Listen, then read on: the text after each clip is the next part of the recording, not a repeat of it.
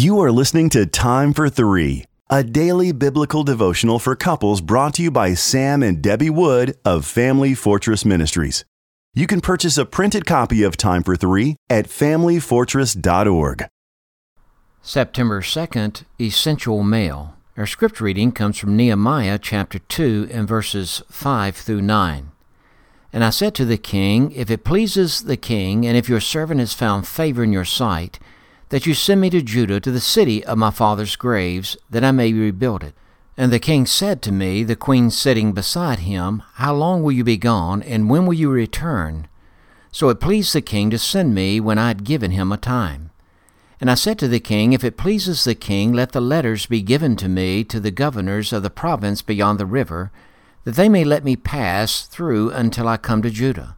And a letter to Asaph, the keeper of the king's forest, that he may give me timber to make beams for the gates of the fortress of the temple, and for the wall of the city, and for the house that I shall occupy. And the king granted me what I asked, for the good hand of my God was upon me. Then I came to the governors of the province beyond the river and gave them the king's letters.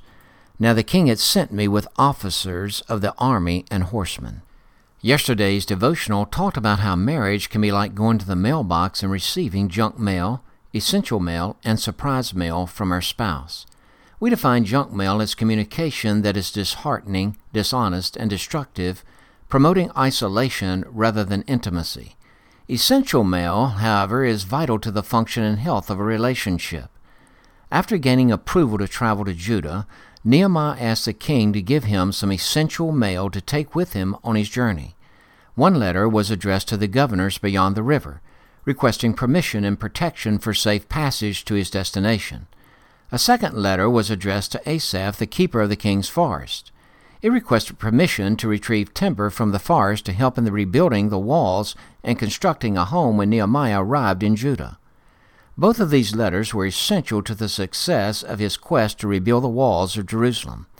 One provided protection while traveling, the other provision for completing the task. Every day in marriage, we have the opportunity to send essential mail to our spouse. This correspondence communicates our willingness and even eagerness to provide, protect, and nourish the relationship through daily plans and schedules. Nehemiah successfully completed his task through specifically communicating his needs to the king and his expectations of how the king could help him.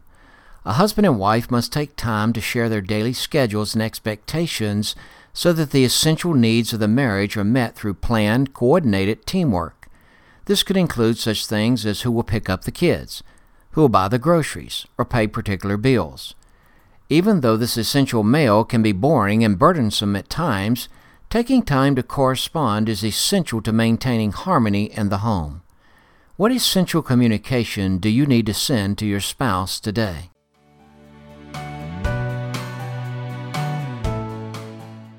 If you are blessed by these daily podcast devotions, please consider joining our ministry team by making a donation of $2 per month on our ministry website at familyfortress.org or on our ministry app.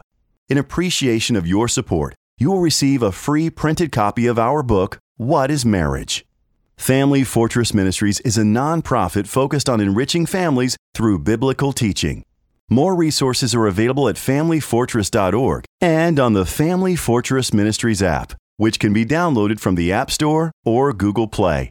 Thank you for your support, and don't forget to subscribe to this podcast.